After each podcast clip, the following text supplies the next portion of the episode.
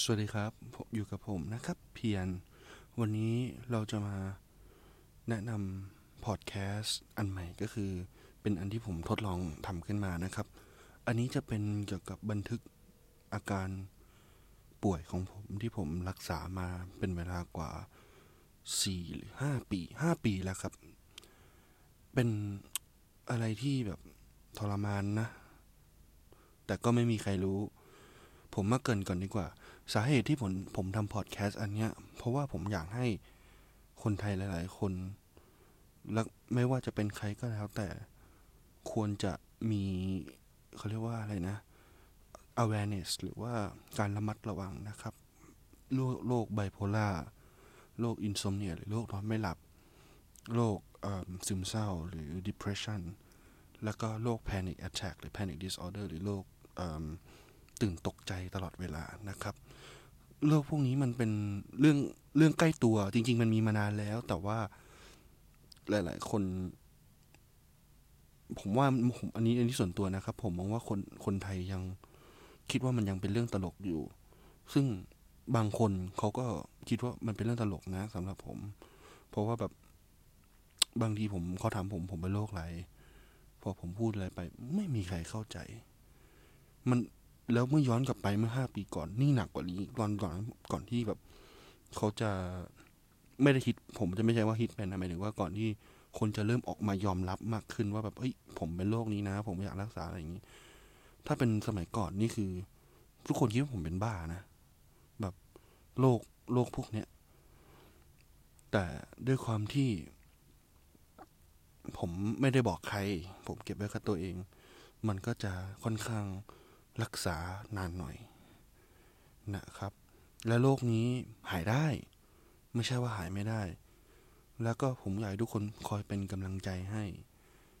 นะครับสำหรับคนที่เป็นโรคอะไรแบบนี้ อันดับแรกเลยผมขอเกินก่อน ว่าตอนนี้ผมมาเริ่มรู้ชัดว่าผมเป็นโรคอันนี้ก็ต้องย้อนกลับไปเมื่อประมาณปี 2017 นะครับ ประมาณ 4-5 ปีที่แล้ว อะไรอย่างนี้ จริง ๆ ผมน่าจะเป็นมาสักพักก่อนหน้านั้น นะครับ ด้วยภาวะเก็บกดนะครับ แล้วก็เครียดหรือว่าอะไรแบบนี้ แต่พอมาย้อนกลับไปเมื่อตอนเรื่องเมื่อสี่ห้าปีก่อน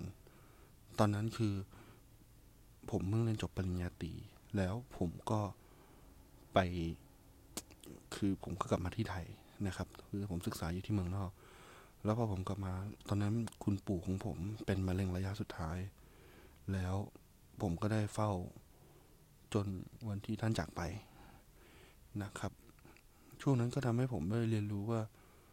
ครอบครัวเป็นสิ่งที่สำคัญ ไม่ใช่ของตาย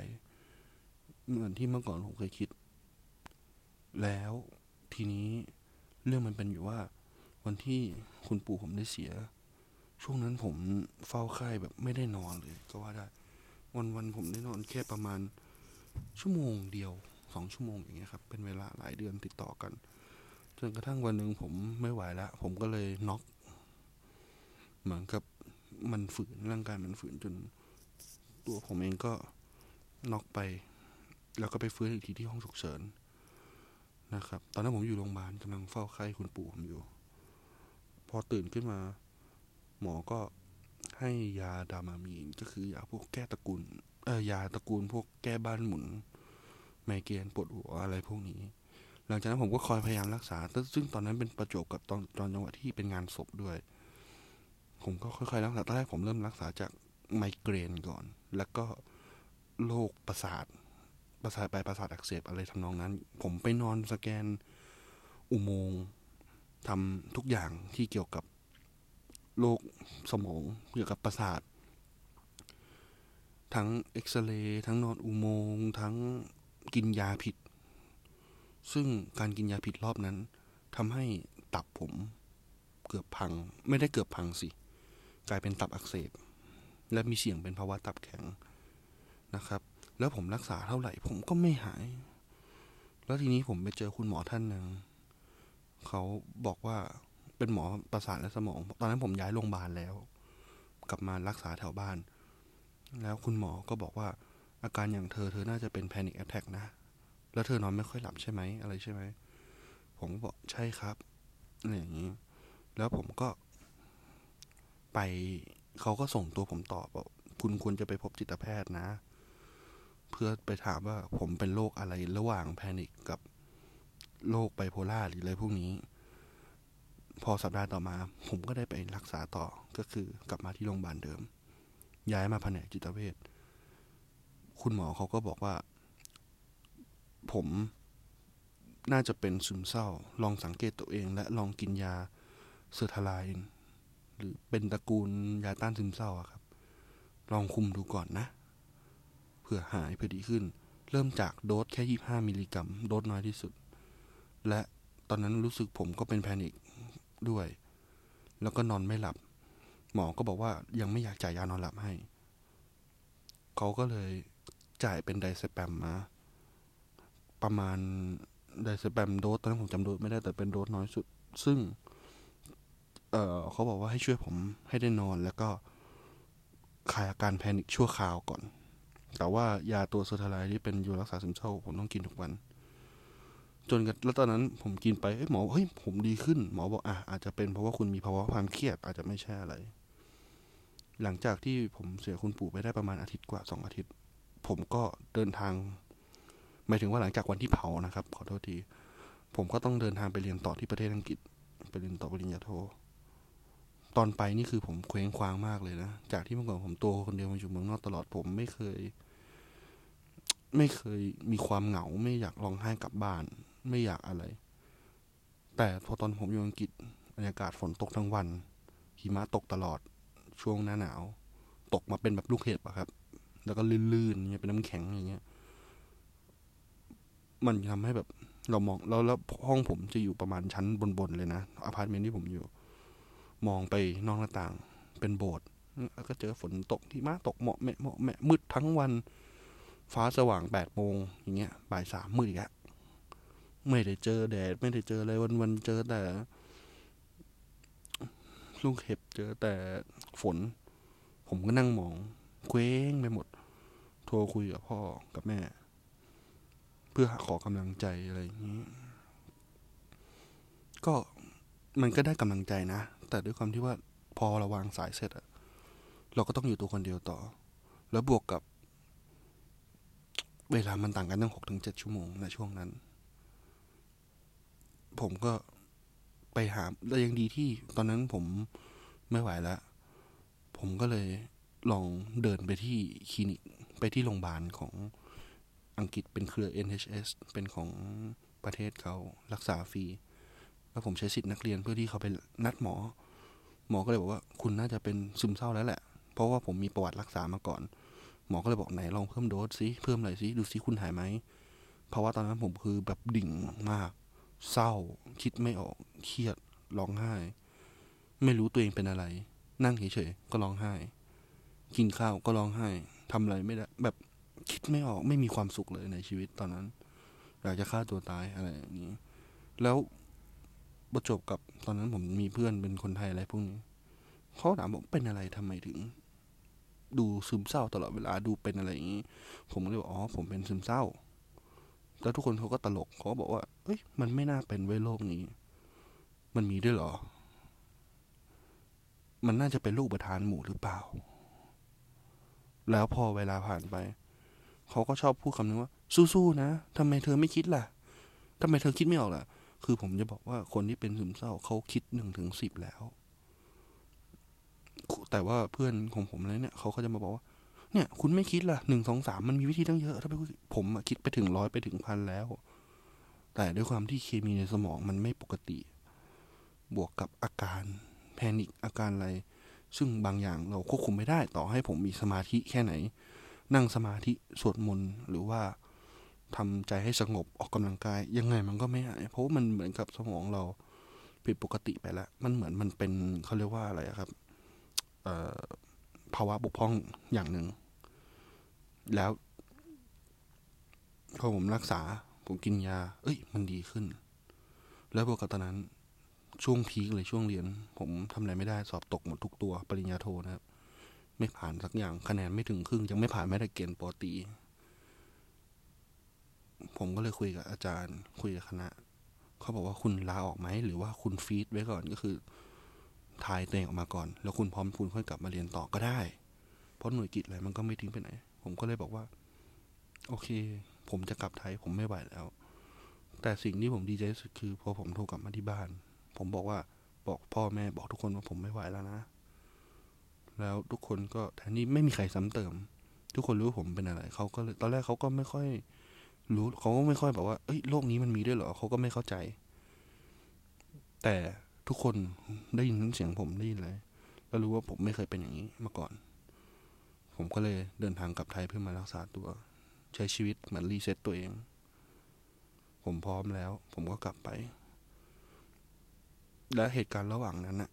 ที่ผมอยู่ตัวคนเดียวที่อังกฤษก่อนที่ผมจะกลับมา เพื่อมา reset ตัวเองมาทำ mindset ใหม่ คิดดูนะ มันน่ากลัวถึงขั้นว่า มันจะมีแม่น้ำที่แบบว่าออกทะเล แล้วจากบ้านผมอะมันจะเดินประมาณกิโลครึ่ง ซึ่งในอังกฤษการเดินเป็นเรื่องปกติ การเดินการนั่งรถเมล์เรื่องปกติ วันนั้นเป็นวันที่หนาวมาก แล้วผมไม่รู้คิดอะไรอยู่ อยู่ดีๆ ผมแต่งชุดอย่างดีเลยนะ แบบใส่เสื้อกันหนาวคนเป็ดคุมหัวคุมเลยใส่ผ้าพันคอปุ๊บ แล้วอยู่ดีผมไปรู้ตัวที่ผมไปยืนอยู่ตรงแม่น้ำแบบมืดมากเลยนะ ตรงนั้นแล้วผมแบบเหมือนได้ยินเสียงเรียกว่า เออ เราการจบปัญหานะ โดดลงไปทุกอย่างก็จบอะไรอย่างนี้แต่อันนี้ผมไม่รู้ว่าเป็นปาฏิหาริย์หรือเป็นอะไรณตอนนั้นอยู่ดีๆ ผมก็นึกถึงคุณปู่ผม แล้วเขาก็เหมือนกับ ผมก็คุยตัวเองว่าเฮ้ยเรายังต้องมีชีวิตอยู่นะ เพื่อ คนข้างหลัง เราไม่เราไม่หยุดแค่นี้นะ เราต้องไปต่อให้ได้สิทำไมเราจะยอมแพ้กับไอ้โลกบ้านนี้หรอ คนคนคนไทยหลายคนยังไม่เข้าใจยังไม่มีใครเข้าใจผม ไม่เป็นไร ผมต่อสู้ด้วยตัวเองก็ได้ เพราะวันหนึ่งถ้าผมหาย ผมก็อยากจะทำแคมเปญหรือคอยดูแลสอดส่อง คนใกล้ตัวผม ที่เขากำลังจะเป็นหรือ เออ มีภาวะเสี่ยงที่จะเป็นหรือเขาเป็นอยู่แล้ว และเขาไม่รู้ตัว ซึ่งอาการของโรคซึมเศร้ากับแพนิคมันจะมาคู่เคียงคู่กัน แพนิคก็คือเราจะตกใจตื่นตระหนกตลอดเวลากลัวไปหมดใจสั่นเหมือนกำลังจะตาย เหมือนแบบแม่งกำลังจะตายแล้ว แบบหายใจไม่ออกอะไรอย่างนี้เหมือนก็มีคนมาบีบหัวใจ ซึมเศร้าก็จะตามมาก็จะจะคิดไม่ออกก็จะแบบดาวแบบทำไมเป็นอย่างนี้กำลังจะตายใช่ไหมแล้วก็หูหนักเข้าไปอีกแล้วย้อนกลับไปที่เหตุการณ์ตอนนั้น ผมจำได้ว่าผมตอนนั้นที่ผมคิดถึงคุณปู่ผม ผมก็คิดว่าเฮ้ยต้องมีชีวิตต่อสิอยู่ดีผมก็สติกลับมา แล้วผมเฮ้ยกูมาตรงนี้ได้ไงวะเนี่ย เหมือนกับตอนนั้นใจผมแบบไม่อยู่แล้วอะไม่เอาอะไรแล้ว ไม่อยากกลับบ้านแม่คือแบบเหมือนชีวิตไม่มีค่า ทั้งทางที่เขาเรียกว่า ผมมีเหมือนกับมีพร้อมทุกอย่าง แต่เหมือนเราทะเลาะกับจิตใจข้างในอยู่ ที่เราไม่สามารถคอนโทรลได้ ซึ่งผมก็ไม่ได้อยากให้มันเป็นอย่างนั้น ผมเหมือนคนบ้าแบบอยู่ดีๆก็เดินไม่ใครถามเลยล่องลอยไม่รู้เรื่องตาลอย แล้วพอตอนนั้นผมได้สติ ผมก็เดินกลับบ้านอย่างงงๆผมก็เอ้ยกูไปทำอะไรวะแล้วพเราก็ยามคิดว่าเราเป็นอะไรทำไมถึงอยู่ดีเราไปทั้งที่เรากินยาแล้วอะไรผมก็เลยกลับบ้าน กลับไปที่อพาร์ตเมนต์ผม โทรหาครอบครัวทำใจให้สบาย ดูการ์ตูนทำสิ่งที่เราชอบ เล่นดนตรีทำทุกอย่าง ตื่นมามันก็ดีขึ้นนะครับ แล้วผมก็กลับไปหาหมอใหม่ หมอก็บอกว่าอาจจะเป็นเพราะคุณนะจริง ๆ คุณนะเป็นอาการอย่างเงี้ย เป็นมานานแล้ว แต่คุณรักษาช้าเกินไป แต่มันก็ไม่ใช่ว่าเป็นไปไม่ได้สักทีเดียวที่จะไม่หาย ผมก็เข้าใจแล้วผมก็ปรับโดสยาเพิ่มมาเป็นห้าสิบมิลลิกรัมตัว sertraline แล้วก็ปรับมาเป็นเจ็ดสิบห้าแล้วก็มาเป็นร้อยตามลำดับไปเรื่อยๆแล้วตอนนั้นผมก็เหมือนจะดีขึ้น แล้ว ผมก็พยายามคิดอยู่ว่า เราทำยังไงถึงเราจะหายตรงนี้ แต่การที่เรายิ่งคิด มันจะทำให้เรายิ่งเป็นหนัก เพราะฉะนั้นผมก็เลยต้องมองโลกในแง่ดีเข้าไว้ มองโลกในแง่ดีเข้าไว้ อาการหนักที่สุดคือผมชอบเล่นดนตรี แต่เวลาที่ผมเล่นดนตรี แล้วผมเล่นเพลงเศร้า ผมจะร้องไห้แล้วผมจะคุมตัวเองไม่ได้ มันก็เหมือนกับทำให้งานอดิเรกหรือสิ่งที่เรารักสิ่งหนึ่งมันได้หายไปแม้กระทั่งฟังเพลง คิดดูนะเพลงอกหักผมสามารถฟังเพลงหนึ่งได้ทั้งวัน แล้วผมก็จะดิ่งแบบดิ่งมากๆ หลังจากเหตุการณ์นั้น ผมก็ไปปรึกษาที่มหาลัยบอกเฮ้ยผมไม่ไหวแล้วผมขอกลับไทยแล้วแล้วตอนนั้นเหมือนมหาลัยเขาก็เข้าใจ แล้วหมอเขาก็เข้าใจ เพราะหมอกับมหาลัยเหมือนกับเขา โคกันหมดเลย เพราะว่าโรงพยาบาลกลางตรงนั้นก็เป็นโรงพยาบาลของมหาลัยทำด้วย ผมก็เลย ไปคุยกับหมอ สุดท้ายสิ่งที่ผมได้รับคำตอบมาทำให้ผมดีใจมากคือขาให้เบอร์มาเบอร์หนึ่ง เป็นทั้ง SMS เป็นทั้งฮอตไลน์แล้วเป็นไร ถ้าผมคิดจะฆ่าตัวตาย หรือผมไม่มีใคร ให้ผมแค่โทร หรือยิงข้อความไป แล้วจะมีเจ้าหน้าที่ตำรวจและใครก็แล้วแต่ที่ available หรือที่ว่าง จะชาร์จ พื่อมาห้ามไม่ให้ผมฆ่าตัวตาย ซึ่งคนเขาบอกว่าเขาเห็นความสำคัญของโลกนี้มาก บางทีเราเป็นโลกที่เราไม่รู้ แต่เราก็ควรจะต้องทำให้เขามีชีวิตอยู่ ไม่อยากให้เขาจากไป เพราะมันเป็นโลกอันดับต้นๆของยุคจริงของยุโรปทางฝั่งยุโรปที่คนแบบฆ่าตัวตาย เพราะว่าแบบเป็นซึมเศร้าอย่างนี้บางทีก็เขาไม่ได้ทำอะไรผิด แต่ด้วยความที่ มันมีอะไรมากระทบกระเทือนจิตใจเขา เป็นพวกจิตใจบอบบอบบางอะไรอย่างนี้ก็เป็นไปได้นะครับแล้วตอนนั้นหลังจากที่ผมกลับมาที่ไทย ผมก็มา reset ใหม่ มารักษาแบบเออเพิ่มยานะ แล้วตอนนั้นผมก็บวกกับเป็น insomnia เพราะอาการ panic มันก็มักจะมาจากการนอนไม่หลับ ผมก็จะพูดไม่รู้เรื่องเลยเลยแบบพูดเร็วๆ พูดกับตัวเองแบบหลอนๆ มันหลอนแบบเมายาอยู่นะจริงๆไม่ใช่ มันเป็นอาการที่ผมตกใจกลัว แล้วผมก็กินยานอนหลับ ปรับโดสปรับอะไรไปให้มันเข้ากับกับน้ำหนักตัวเองกับอะไรก็รักษาตามอาการ จนเวลาผ่านไป อยู่ดีๆผมก็มีอยู่วันหนึ่ง ผมก็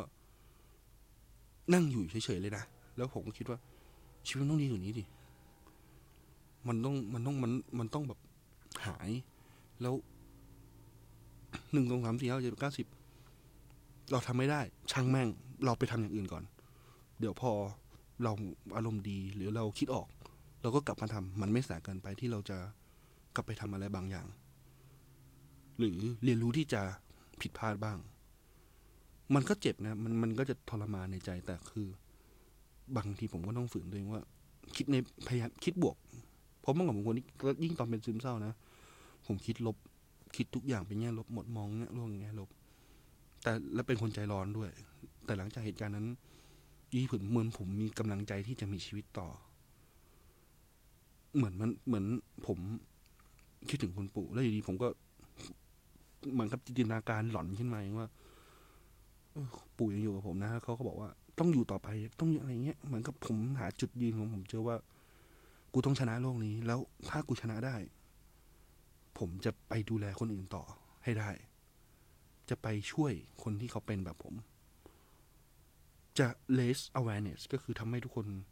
ตื่นตัวว่าคนที่เป็นโรคนี้อย่าไปซ้ำเติมเขา อย่าไปอะไรเขา ไม่ต้องไปบอกเขาว่าสู้ๆ แต่แค่อยู่ข้างๆเขา เวลาที่เขาอยู่คนเดียว ไม่ต้องพูดอะไร แล้วทำให้เขาสบายใจ เขาจะหายเอง หลังจากนั้นผมก็เริ่มดีขึ้น ดีขึ้น ดีขึ้น ผมก็เริ่มมองโลกในแง่บวก มากขึ้น แล้วมันเหมือนกับมันเป็นปาฏิหาริย์เลยมันเป็นเคมีสมอง แล้วเหมือนกับตอนนั้น เพื่อนผมก็กำลังมีความรัก แล้วเขาก็เข้าใจผมมากเลยนะแบบ คอยให้กำลังใจคอยอยู่เคียงข้างตลอดไม่ซ้ำเติมไม่อะไรทั้งนั้น สิ่งที่สำคัญที่สุดที่ผมอยากจะบอกคือกำลังใจจากคนรอบข้าง ไม่มียาอะไรดีเท่ากำลังใจจากครอบครัว ตอนนั้นผมนั่งร้องไห้ แต่ตอนนี้แต่หลังจากเหตุการณ์นั้น ที่ผมเริ่มปรับตัวได้ ก็ไม่ร้องไห้ ผมก็กลับไปสู้ต่อสู้ต่อสู้ต่อ จนแบบ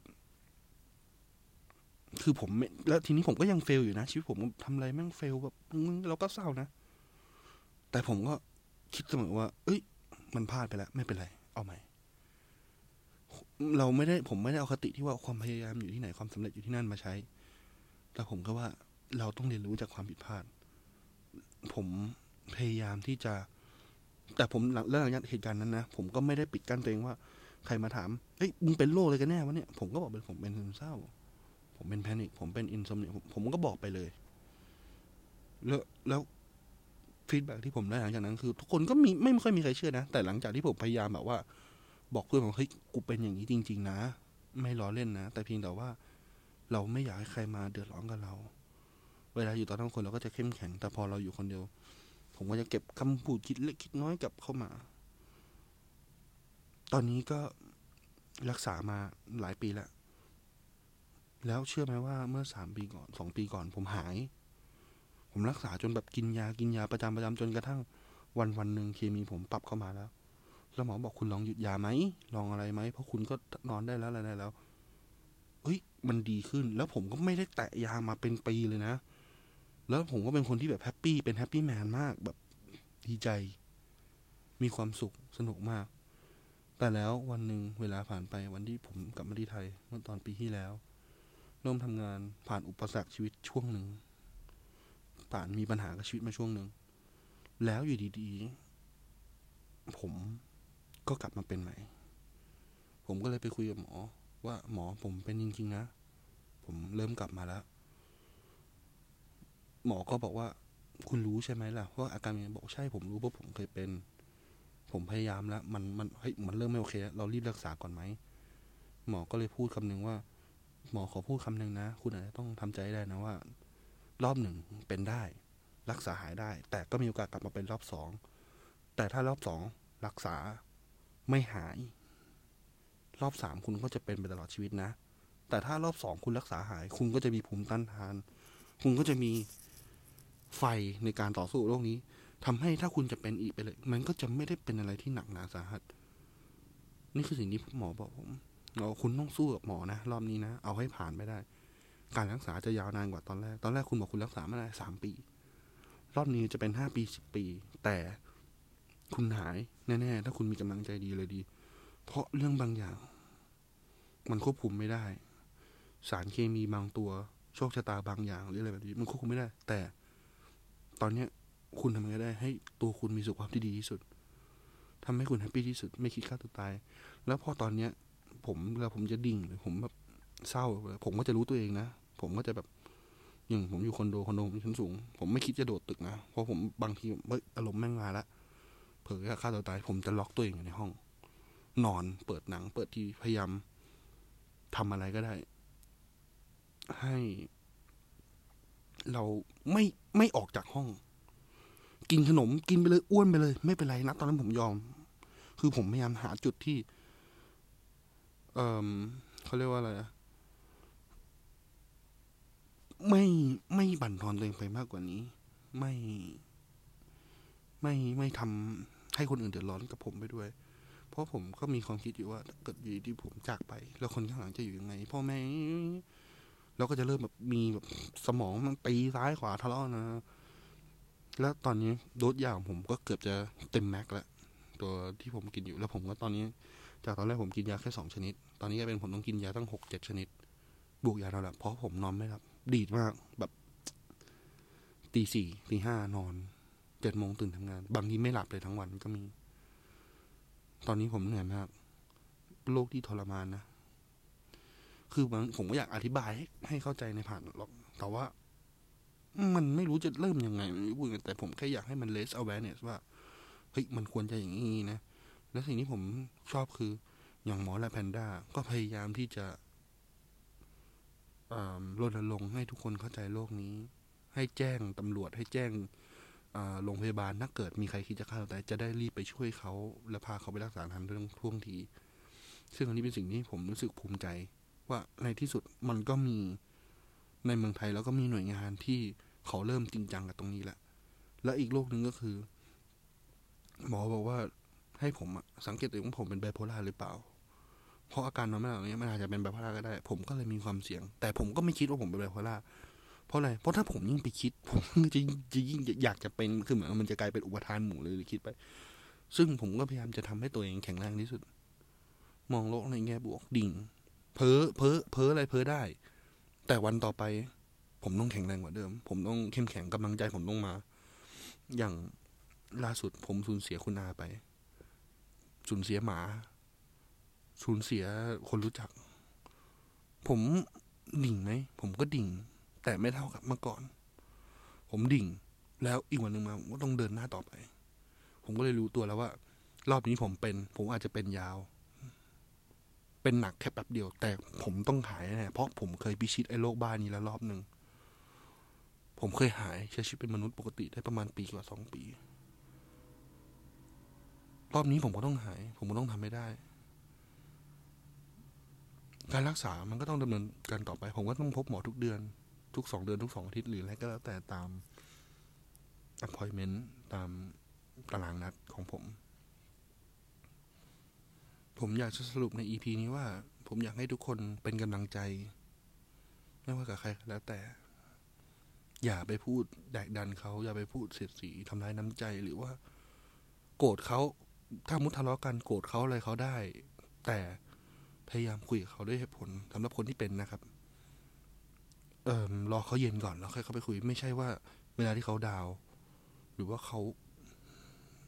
เป็นแบบอาการมันเริ่มกำเริบ อย่าเพิ่งไปซ้ำเติมเขาปล่อยให้เขาได้มีกำลังใจก่อน ถ้าเกิดใครจะไปว่าเขาไปด่าไปต่อ คือเขาก็เป็นคนคนหนึ่ง แต่อาจจะเป็นแค่ณเวลานั้นสมองเขาอาจจะเคมีมันหรือว่าอะไรก็แล้ว แต่มันไม่ balance ก็อารมณ์แบบน้ำในหูไม่เท่ากันอะไรทำนองเนี้ยบ้านหมุนณเวลานั้น หรือไมเกรนขึ้นตอนนั้นอะไรเงี้ย ก็ใจเย็นๆ ถ้ามีปัญหาก็แนะนำให้รีบไปปรึกษาหมอ มันไม่ใช่เรื่องที่น่าอายนะครับ มันเป็นคนคนมันป่วยได้หมดแหละ เราไม่มีใครเราไม่มีทางรู้